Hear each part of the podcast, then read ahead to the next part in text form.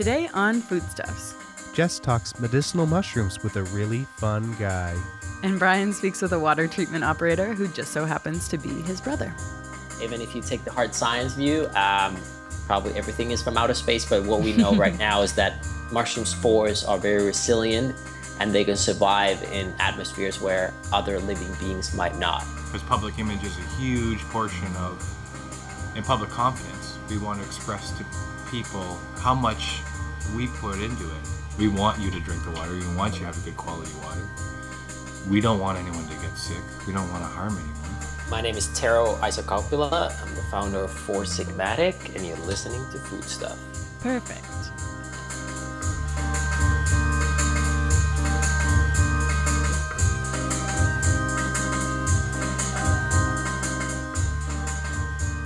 Welcome to Foodstuffs a podcast about food and culture. and their intersections. I'm Jessica Walker. And I'm Brian Goman. Last week, we got to talking about communities that form around food. In that instance, we were talking about people who have food as their means of mobilizing societal change, but I think the idea is relevant here as well, right, Brian? For sure. If you remember last season, we chatted with a woman named Meghan Telpner, uh, someone who was experiencing Crohn's, um, but through diet and lifestyle was able to overcome the diagnosis and turn that experience into a career. Where she now helps a variety of people look to food to help with their health concerns. That's right. But back to the food community. Earlier this year, Meghan introduced us to Tero Isokauppila and the fun guys at Sig- Four Sigmatic. Yeah, it sounds like these fun guys have a similar sense of humor to you. Yeah, well, you know, I'm about to be a dad, so I got to work on my dad jokes, you know? Right. So when I heard that you had reached out to Tero, I actually got really excited. Um, if you haven't picked up on it, Tero and his colleagues work with mushrooms by trying to extol the virtues of their medicinal properties by sharing those with the masses. A few years back, my friends Al and Eva were the first to sort of pique my interest in mushrooms. So the thought of getting to ask someone about this weirdo alien type of life form that is all around us actually um, got my synapses firing. Wait, am I a dad now? What? That's not a dad joke. oh my God. I don't get it. No. it's a soon to be dad or dad thing. Come on, Jess. You wouldn't get it. Anyway, uh, you chatted with Tero about mushrooms, magic, and particle physics. I'm really interested to see how these are all related. Uh, anyway, this is Tero Isokauppila, founder of Four Sigmatic, telling Jess how he first fell for mushrooms. Or did he? Brian and I are going to sip some coffee while you guys have a listen. Okay. All right. For real. Well, here's Jess talking with Tero Isokauppila. I think me falling in love with wild berries was love at first sight. This was more like a, a gradual thing that happened, and and especially when I got older and learned more about medicinal mushrooms. Whereas growing up, I more mostly was focused on culinary mushrooms. Right. The kind of the world of medicinal mushrooms and mycelium really kind of blew my mind. So that happened gradually. Um, so once that did happen, it sounds like you were cooking with them, as most people do throughout their lives. But um, how did you start incorporating them in a medicinal way into your life?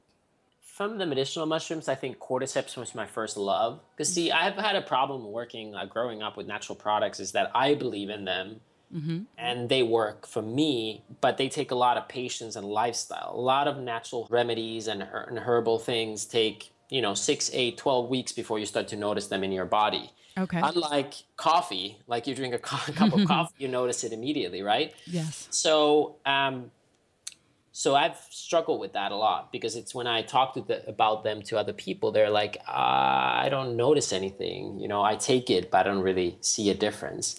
Right. And cordyceps gave me such a d- significant difference. It was like this natural high the first time I took it. I took a hefty dosage, but still.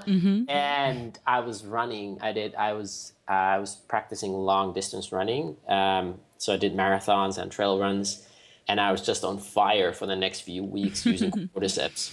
And it was in smoothies. So I started out by using it first in smoothies. Okay, so I presume cordyceps is the type of mushroom we're talking about here. Um, I, in thinking about this when I was speaking with Brian, was thinking of chaga. What other mushrooms are we talking about? Um, there's a lot. I would say there's uh, about 10 to 15 interesting medicinal mushrooms out of about 400 what are classified as medicinal mushrooms, and, and out of about 1.5 million of combined different types of mushrooms that the estimates currently are. Mm-hmm. So um, those 10, 15 might be too much for most people. So it's good to start with, you know, top two, top four. Um, the most interesting one is Reishi, mm-hmm. R E I S H I. Uh, it's a Japanese name, um, sometimes known as the hemlock varnish mushroom as well. Mm-hmm. Uh, that's the kind of the queen of the mushrooms. And then the other one you mentioned, chaga, C H A G A, the kind of king of mushrooms. Those are probably interesting to start with. If you want to add the cordyceps, I said, great for endurance. Lion's mane, great for brain. Mm-hmm. Um, and then we can go on. And shiitake is probably a thing that most people would have known. You right. can find grocery stores. And another one, somewhat culinary as well, is maitake or hen of the woods. Yes, hen of the woods. I'm familiar with that one too. So there is a little bit of a crossover with the way that we would be more familiar with consuming mushrooms. But are all of these available to be eaten in a normal way? Like, could I prepare them in butter and enjoy, or not so much? Yeah, there's a couple couple things you need, just need to keep in mind. So first of all, mushrooms are not bioavailable raw. Mm-hmm. So even the culinary mushrooms you should cook in butter. And this will unlock a lot of the fat soluble compounds. And in certain culinary mushrooms, it's going to reduce toxicity. Right. But so cooking is important. If you can cook them, then yeah, it's it's good.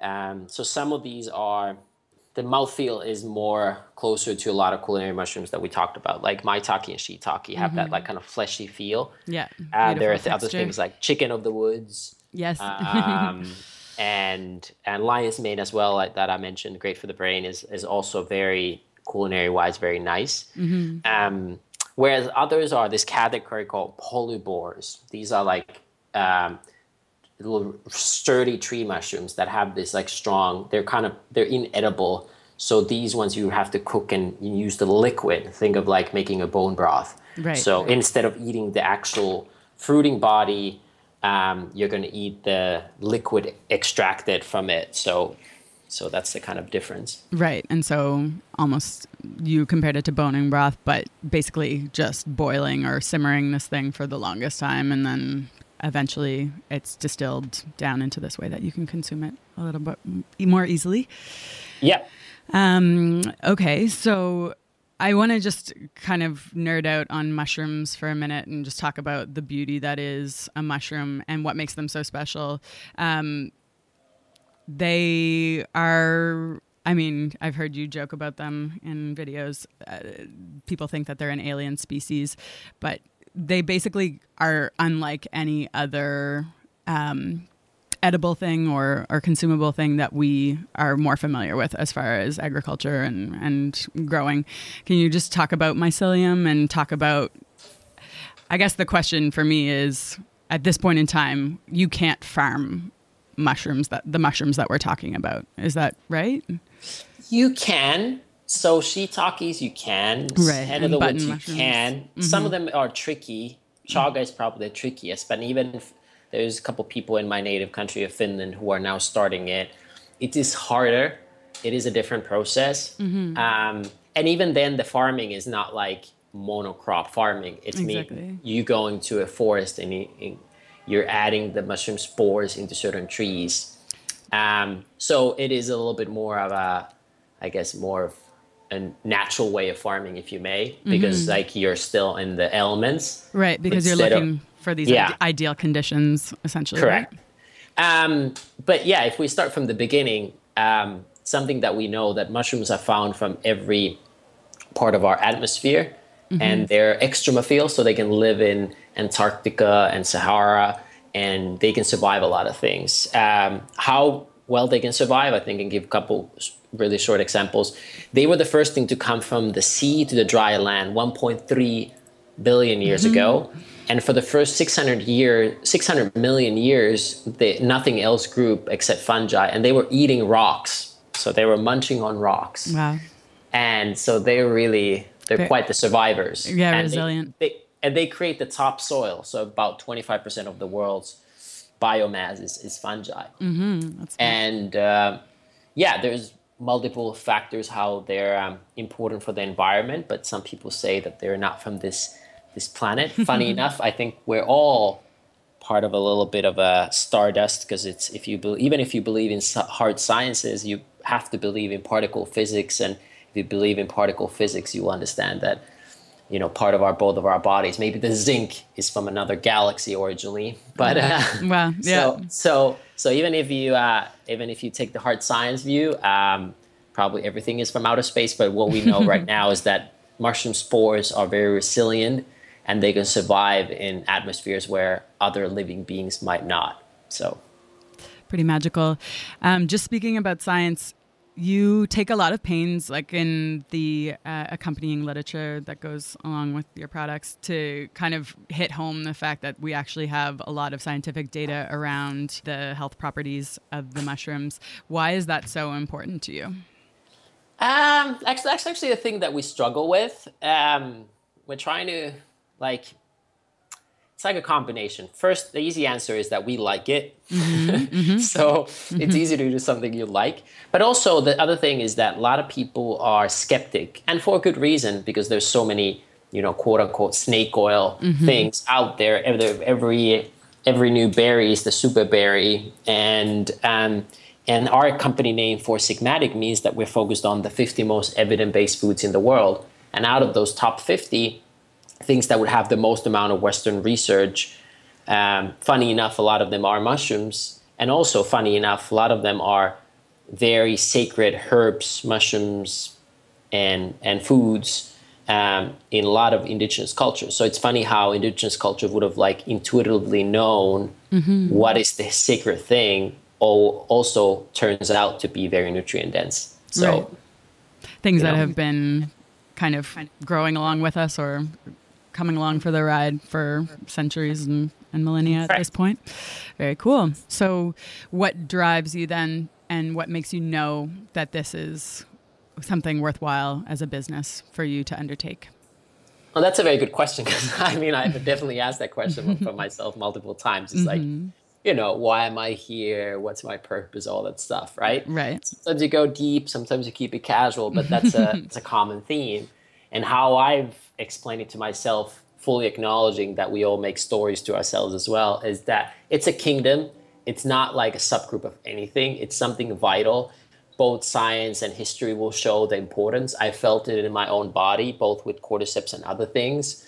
Um, I've seen it now over the last, you know, 11 years with mushrooms and how they've changed other people's life. I've met tens of thousands of people whose life literally have changed with the this thing that is still so overlooked mm-hmm. and still like almost every person i meet despite all these positive experiences have these misconceptions. So i felt like working for mushrooms is better than working for uh, you know some tech company or the government. So i'll rather dedicate my life a little bit to working for this kingdom. And at least i mean i'm not showing my whole life but right now it's been fun. And as long as it's fun and I, f- I get you know there's forward momentum yeah, mm-hmm. it's fine. You know, it's it's all good. But I mean, I I guess my best answer is I haven't found anything yet that would be more worthwhile. Absolutely. So, totally. Um, thank you so much, Tero. I really appreciate speaking with you. And uh, yeah, we'll we'll link everyone up to the site and to the Mushroom Academy.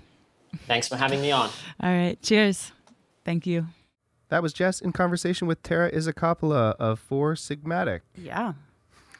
What do you think of mushrooms, Brian? Uh, my mind has been blown. really? Yes. Do you ever have occasion to really think about it? Yeah, definitely. I mean, partially through Meghan, I was sort of introduced through to uh, uh, medicinal mushrooms and like mostly chaga and and reishi, mm-hmm. and uh, I was the king and queen. That's right. and I happened to come across. Is it reishi or Chicago, uh, chaga? The the big one with the, that's very dark color, sort of like a dark brown reddish color. Yeah. I know chaga, and that is not chaga. Okay, so, so reishi. Yeah. I found that up north in Algonquin Park camping one year. Mm. Brought it back, made sure that it was actually what it was. This is an important factor. Yes. yes. I didn't want to. Uh, what was it? Into the wild myself. Mm, yeah. Right? Oh. Um, but uh, brought it back and had like a nice healing, immune boosting uh, tea for you know a fall and winter. Yeah. So, yeah, they last a really long time because that's the other thing. They're massive most of the time when you find Yeah. them. From what I understand, probably not across the board, but the ones that I've seen are like chunks of a bigger thing. Yeah, this thing was huge. This thing was was quite big. Like it Mm-hmm. was like uh half the size of a frisbee. that is such a weird metric, but but helpful. anyway, so Thank I, you.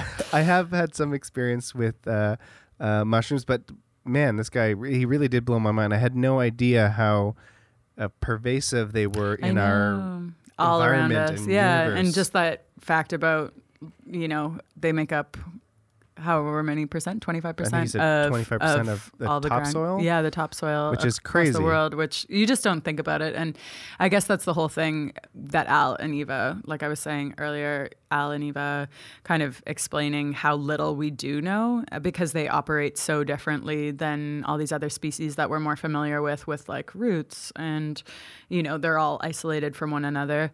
Um, he offhandedly referred to mycelium. right. Um, what what is mycelium? Mycelium is basically this is going to be clunky and people who know more than me Sure. might be a little frustrated but essentially you can think of it as a root system except the difference is that they all interconnect like there's this actually the biggest life form in the world is actually mycelium and fungi and mushrooms um, in oregon which is pretty amazing like it's a singular. Exactly, all they're all in- interconnected- interconnected, and they. So he also offhandedly referred to, referred to the fruiting body, and that's what I would be eating when I'm eating Right. a hen of the woods mushroom. what people or- or think of as the mushroom. Yeah, exactly But there's this whole underground exactly, network, right? and so like an apple on a tree is the fruiting body. That's the part that we consume, but obviously there's so much more to the plant. right. Um, so, in the same way with a mushroom, the underground network, the mycelium, is um, yeah interconnected, weaving between all of these root systems. Um, there's also this huge area of California that's similar. Got it's just like hectares and hectares and hectares. I'm sorry that I don't have that number on hand, um, but just absolutely massive, like a whole forest with one single Yeah. underground system. Um, there's lots of references to it being similar to the internet.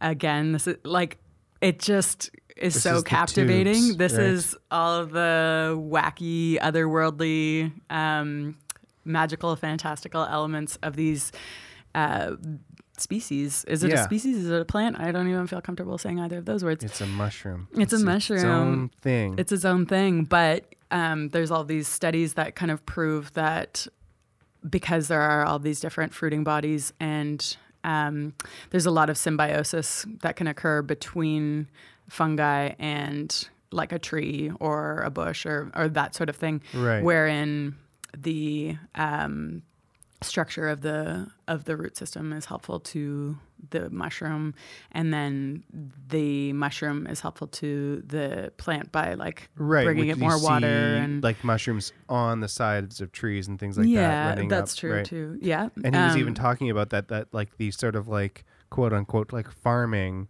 of mushrooms sometimes includes like planting them or Yeah. whatever. Again, clunky reference, but like sort of planting them on on trees and helping them exactly because they need a really densely rich Right. um, soil base in order to flourish because yeah it's the same with um, i think of fiddleheads and like all these other types of species ramps that we forage are really really hard to make uh, like to farm those in a in a meaningful way like in the way that you would think of farming Right, like those sort of monoculture farming Exactly. it is, right? Where Yeah. you're planting row upon row of whatever Yeah, it's green certainly not gonna look or like that. potatoes or something like that. It No, just it's just doesn't exist Your like that. your role as quote unquote quote farmer is understanding what to look for in an ideal space. So same sort of idea with that. Very cool. And the seemingly like the organism that will, you know, people always talk about the end of the world, which really means like the end of our world, the end of us, of human beings. and yes. like what will exist? Will it be fruit flies? Will it be cockroaches? It's Well, almost certainly going to be yeah. mushrooms. they could eat rocks. My yeah, God. they've been around for so long, right? Yeah. No, it's magical. Very cool. There's something real there, and I think it maybe is the kind of thing where you need to experience yourself. Which is so. what we've been doing over the last uh, few minutes. yes, I made us experiencing some, mushroom, mushroom, mushroom coffee. coffee. That's right. We are drinking the Cordyceps and Chaga Stay Awake Mushroom Coffee Mix from Four Sigmatic. which is basically just those extracts of mushrooms and coffee. That's right. That's that's yeah, all it is. the ingredients. what did you think? Well, you react because you had a, an interesting first. Well, I thought like I, I smelled it at first before I put in my, my milk and sugar. I smelled it, tasted. I thought it was a little earthy. I thought when I tasted it black. I mean, I don't normally drink black coffee, so I'm I was Take that for what it, you will. Yeah, exactly. But I thought I thought it was a little mushroomy. Well, just for a point of reference, on the side it says it has a little index uh, going from least shroomy to most shroomy. Out of five, we're at three and a half. So this Yeah. is a shroomier one. I did opt for that. Yeah. Um, But honestly, I put in my milk and sugar, and it tasted nice. It gave me a little kick. I'm sure that was the coffee. as and well, to be but fair, yeah. we're, we've had one of these. I Yes. can't really speak to the um, energizing qualities of cordyceps, um, but I definitely what I was feeling like taste wise, Mm-hmm. Not too too far off, especially once you kind of dress it the way you would n- like normally drink your coffee. Yeah. But um, if if anything, it was the smell of it that made it a little bit different. But something you like could it. easily get used to, I think, and, and like quite a, quite a bit. I know. I'm curious. I have a few more packets to get through here. And yeah, I'm, that's right. I'm gonna should check in on you next episode after you. If you notice that I have twice as much energy, Yes. Let's just go ahead and assume that it's the cordyceps. Okay, so from one of the oldest uh, organisms Yeah. in our, on our on our One of the only, so we're going from the oldest organism, the first to leave the water, as Tero says, to the water itself. So just to set this up, last weekend was a busy one for the Goman family. Mm-hmm. Uh, we had my parents and my brother and his family in town for Simmel's baby shower. Oh. Yes. and there was lots of barbecuing, lots of my brother looking over my shoulder, making sure that I was doing everything properly. As an older brother is wont to do. Absolutely. And just to understand a little bit about Steve, my brother, he's that kind of person we always say, like, he's pulling your leg pretty much all of the time. Like, th- that was always the joke. How can you tell if Steve's pulling your leg? Is Are his lips moving? Mm-hmm. Basically, that's what he's like. So, over the weekend, I actually caught him talking with Simmel about water treatment, which is what he does. And I realized that there's actually a large amount of information inside this person that is Non bullshit information. non bullshit. Um, and he's just, you know, he's been doing this for over 15 years, so he's actually very well informed to speak about uh, water, which is something that we think a lot about. I think a lot about. Um, it gets a lot of attention in the food world and in social media, and th- that conversation around food, I think, has sort of generally been in the public consciousness since uh, May of 2000, which was when the E. coli outbreak occurred in Walkerton, Ontario, Mm, which yeah. uh, unfortunately uh, caused thousands of residents to become ill and killed seven people. And about a year later was when Steve started as a water and wastewater operator. So his entire work experiences sort of been heavily informed and based around the post Walkerton world of water treatment. Right. Well, let's hear a serious conversation with Steve Goman, water and wastewater operator. We had a, a large event in Walkerton where people got sick and some people died, and it infected the entire community and the entire province's faith in municipal drinking water, city drinking water. So there was a a lot of legislation, regulation change, um, and uh, operators definitely felt the pressure being put on. The next process that happened, there were a lot of grandfathered operators who had obtained their license years ago. Uh, were now having to go back and rewrite exams. Uh, as a result, there was a sort of a mass exodus from the field. A lot of operators just did not want to go back to school to do a job they've been doing for 20, 25 years. Right.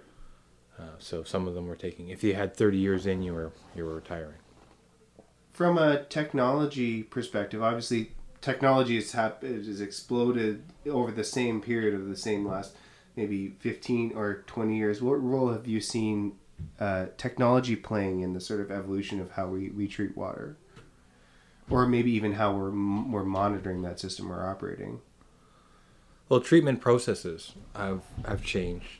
So in the last 15 years, you've seen many more um, membrane technologies, and which is um, relatively new on the scene for water treatment. And definitely, there's a lot of computer technology monitoring, monitor computerized monitoring. So instead of having an individual sitting at a control panel watching dials and numbers, you have a computer monitoring it 24/7 and once the once uh, let's say chlorine dosage goes above or below a certain point, alarm would be triggered, possibly automatically shutting down processes, and definitely staff being notified, operators being notified. So that a lot of that existed pre-Walkerton, but I think it put a lot more emphasis on it. The big change would have been um, in the legislation, which forced uh, compliance to the new new quality standards. So I think it was guideline B13 or something like that. I can't remember exactly what it was. It was Yeah. chemically assisted filtration or better. So, for instance, where I worked, it was basically we drew out of the lake, we added a little bit of chlorine, that was it. Then under the new post Walkerton rules, that um, that, that that was no longer acceptable. So, is there a, like a provincial or even a national standard for water purity or, or, or, or water treatment? Yeah, and I would that those levels there would have been Ontario drinking water standards and objectives. Previously, it was objectives. Now they're standards. Yeah, a lot of testing goes into drinking water, and I would say I would say much more beyond what goes into bottled water. Right. So if you're worried about when you talk about the purity of water, uh, I think you can look at drinking water that comes out of your tap is being held to a much higher standard than bottled water. Bottled water is a, considered a food product, more or less. Um, you know, um, it, the the testing is far less stringent, far less stringent on that on the on the bottled water than on the, the drinking water. Bottled water is everywhere. It's it's very popular. Has that had much of, of an impact on on what you guys are doing, or even the demands that you have? My my take on bottled water is that um, people have lost confidence in drinking water, what comes out of the tap, for several reasons, and and the other f- reason for the increase is convenience. Uh, it's it's a lot e- it's a lot more portable. You can take it with you. There is some false confidence in that it, if it come came from a bottle, it's it has to be safe. Right. um, there can be problems associated with bottled water. Is it been sitting on the shelf for five months or five years? Mm-hmm. Just watch your foot on the stand because when it, you hit it, it'll make a sound up here that I can't get rid of. Um, yeah, like that. Like that, exactly. like this.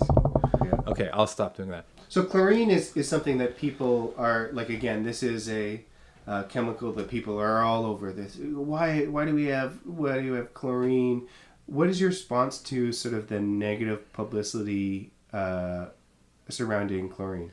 I, th- I think there's a lot of negative press around chlorine because um, the smell, and we Right. and we use it in our laundry and it and it ruins our clothes potentially. And it is a harsh chemical when you're using it in its undiluted form. However, in drinking water, when it's applied appropriately, and it, this the level of chlorine is very strictly monitored and how we dose it. So the amount of chlorine we can use and how we apply it, and even the amount of time and pH and temperature and flow all go all factor into how much chlorine we use. Um, so that science is very much proven that chlorine is an effective way to make a drinking water source safe. You know, over 15 years ago, there was a lot of bad press, a lot of bad media about chlorine, similar today with fluoride. And then council was getting complaints, and so I think there was a lot of public opinion. And on the operators level, there was not a, probably a ton, in in the case of Walkerton, there was not a ton of information uh, um, that he had or training that the operator had to to make a uh, the correct decision. And unfortunately, and I can't speak to exactly the chain of events, but it ended up that there was no chlorine in one of the wells, um, and as a result, uh, a whole community suffered for it. And I, think that uh, it's tragic. I see that with fluoride now. You have a lot of bad press about fluoride. You got a lot of people who are not medical professionals swaying public opinion. Um, that concerns me. Um, that that's not the way this industry should be regulated. Should be change should be brought about. By people in the know. Yeah, people whose this is their field of study, Right. and then presenting the facts, and then and then it's ultimately going to be council and uh, the community voting. I think that's a much Yeah.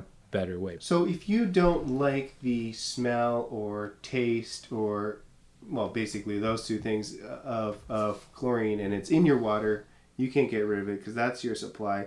But you don't want to go to a bottled water kind of system or a delivery water system, which has their own sort of negative uh, impacts. Um, what can you do to get get rid of that that smell or that that taste that maybe some people don't like? So yeah, what what I would offer someone who doesn't like chlorine and um, wants a quick and easy way to reduce it or eliminate it f- from the water supply is to run the water till it comes cold, fill up a pitcher, put it on the counter for several hours. Uh, just like when you open a can of pop, all the all the carbonation will escape, Right. much like it would in when you fill up a jug of water with with uh, water with chlorine in it. The chlorine would want to escape. And, So it'll evaporate. um, uh, it's, I don't believe that's the right term, but yeah, it would escape. It would I'm from not the science. I'm not, I was not good on the, the science terms. yeah. It would So- it would it would definitely dissipate. It would dissipate. That's go. the term everyone would use. And then um, obviously storing water at room temperature in an open container on your counter is not the safest way because things can enter it. Right. And the warmer your water is, the more chance of bacterial growth. So I would suggest you put it in the fridge. If you want to go a step further, you could have something like a Brita filter, which is you know it's basically what a carbon filter. yeah, at, the, at, at the, uh, not that I'm trying to endorse one brand over the other, but Yeah. the method is um, you're using activated carbon, and activated carbon removes all sorts of organics. Now, what about you? You got you have two young kids. You have a family. How concerned are you about this? And do you have an, an in-home system? No, I just drink the tap water. I've always drank the tap water. The big the message I would tell people is is if you turn on the tap and you get a smell or an odor, that's not normal. It's probably because you haven't run the water to get fresh water in. We're constant like a lot of the big portion of it. If if you we're all you see us on the street flushing water mains from flushing hydrants, we're is we're uh, attempting to flush out any stagnant pockets of water. Okay. Yeah. So when you turn on the tap at home and the water's warm, I would suggest you run it for 30 seconds till it comes cold. And that that's about the extent of what I would tell a family member is in my house is if run the tap till it comes cold and drink the cold water. But there, I have no absolutely no concern with drinking the tap water. But you're also up north. You're you're just north of Parry Sound, and your source is is Georgian Bay, is- Yeah. right? Yes. We're we are, we're in the GTA. We pull our water from um, Lake Ontario. How different is uh, that source, and how different is that impact on on water treatment here versus where you are? Oh, definitely, definitely, and I think this this speaks to the other side of the equation of Walkerton is came out as source protection. So what you dump down the storm drain ends up in the lake, and if you dump antifreeze or oil or battery acid, oh, those contaminants are not accounted for in the treatment process. We're it was not designed to remove pharmaceutical chemicals. The wastewater process as well was not designed to remove those those kind of compounds and chemicals, and that has come up in a, a large portion of the discussion as water and wastewater operators. Is these processes that we use were designed to work with relatively clean water. So as there's new um, sources of contamination coming in, whether it be oil or more re- recently, there's been a more of a natural contaminant called, uh, if you might know, blue green algae Right. blooms. Um, Lake Ontario has had some blue green algae blooms. But Uh, heavily in like Lake Erie. right? Lake Erie, even up north in the middle of nowhere, you can get blue green algae. So it's not, let's say, um, uh, directly something that's been dumped down a storm sewer. This, this is a naturally occurring Right. algae, and when it spills its cell contents, uh, uh, the treatment process is, is not originally designed to to uh, remove that. So we've had to adapt strategy, existing strategies and processes to to deal with that. And but it is definitely a um, a hot topic in water and wastewater water treatment, especially. That's interesting that it is as much the natural, new natural contaminants as it, as it is, or maybe not as much, but that is a concern as well as sort of like whatever were are sort of man-made uh, contaminants. I, that yeah, I think it goes to happen all s- the time. I think it goes to speak to we live in this environment and we've lived here f- for what we think is quite a long time. We think we have a good understanding, but we're I think a lot of it is we're just scratching the surface as far as how much we actually know about the environment we live in and um, uh, how we manage that. I think a lot of that is yet to be determined, yet to be understood fully. So maybe a final message from you to the concerned water drinkers of uh, Ontario, Canada, Greater Toronto area. I think it's great that people are interested in their health. If you don't have your health, um, we know that uh, it, life can become very difficult. So I think there's, I would say, don't chill out on trying to keep your health up, but maybe temper that with um, as much factual information as possible. Including this podcast right now. Oh yeah, definitely, Okay. definitely should be number eleven on your list of On your list of 12? on your list of ten things. All right, thanks. Steve Gellman is a level two water and wastewater operator. I don't think I've really had to think about water that much before. It's kind of cool. No, I'm like thankful for it. Yeah, I, it was like I said, sort of. It dawned on me as I heard him talking to uh, to Simmel, like, oh, right, he knows stuff about this, and that's interesting, right? Yeah. Uh, I thought it was really interesting. Uh, one of the things that he mentioned to me later was how one thing that he thinks that their industry or or water treatment as a utility um, in Ontario or probably in Canada can do better is communicate back with the public, like mostly through social media, because a lot of these things happen. And social media is like this, right? There is some report or somebody's thought gets out there, um, Right. and it makes its rounds, and everyone gets up in arms about Or it gets a fluoride or twisted, chlorine yeah. or whatever, right? And if that water utility is not a part of that conversation, yeah, exactly. then and all the you're hearing information is, is really one side of it. misinformation. Yeah. Exactly. Which, Yeah. you know, it might be true, it might not be, but it's I thought that was interesting to hear sort of the other side of that. And I think hopefully that's something that they can improve on and maybe will stop us from, you know, Yeah. uh, relying on bottled water or um, disassociating ourselves from the actual bodies of water from whence this comes like Mm-hmm. it isn't out of a factory it's out of a lake Yeah. and that lake also receives everything from the sewer Yeah. and everything that you flush down the toilet and you are Yeah. playing a part in that Yeah, it's we a have cycle a responsibility to, a to play. I mean, they have a responsibility as well to like adapt to the new contaminants that are put in the water. yes but exactly, but and you know when you start to hear things like, oh, uh, what about antifreeze? What about fuels? What about oils and things like that?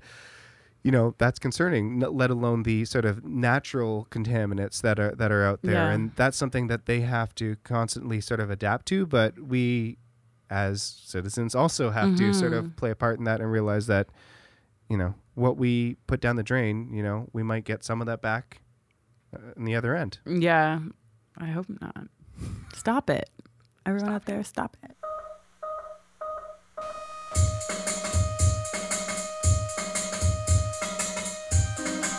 And that was another episode of Foodstuffs. our second last episode of the season. Oh man, crazy crazy, crazy crazy. I have to fess up. Okay. I've been a bad girl because I've been promising extra stuff. Yes, this we've been true. talking about it like it's happening for sure. Um, I mean, It is happening. it is happening. For sure. 100%. Uh, it is happening for sure. Just the timeline's a little different than I expected. That's right. They Uh, will be released um, once we're done. So we have uh, one more episode to go, and then while we're off, Yes, we are taking a little break. There is going to be an extra Goman in the mix uh, starting in about a month's time. So during our extended break, we don't want to be without you, and hopefully you don't want to be without us. So we'll put up extra stuffs um, dotted in and around there, and you'll hear more from Vanessa. You will hear the perspective of a food courier from Foodora, but basically. Uh, we have extended cuts coming your way and bonus material uh, to go with excellent, over the summer and into the early fall before we come back. great. Yeah. So thanks for this week. Yes. Um, thank you so much to Meghan Telpner for being such a good friend to the podcast and hooking us up with Tero Isokauppila. Also, thank you to Tero Isokauppila um, for chatting with me over Skype from beautiful Santa Monica, California. Um, we will be posting information about where to look at their pretty pictures and learn more about mushrooms and all that fun stuff. Thanks to my brother Steve Goman. You may not be pretty, you may not be smart, you may not be the favorite son, but you know your water. you know some things about water. Thank you, Steve. Um, thanks, as always, to CIUT, Ken Stour, Eric Betlam, Sam Petit. Uh, we are always appreciative of being able to use Studio 2. So thankful, and thankful to you for listening. Yes, thank you. You can find us online at Foodstuffs Life on Instagram and what's the other one? Twitter, homie. Twitter. You wouldn't know anything about that. Um, you can also find us on Facebook by looking up Foodstuffs. We are on the web at foodstuffs.life. Um, you can download the podcast on iTunes, Stitcher, any other podcast app that you have access to. And you can always stream us on SoundCloud. See you in two weeks. I'm Jessica Walker. And I'm Brian Goman. Boom.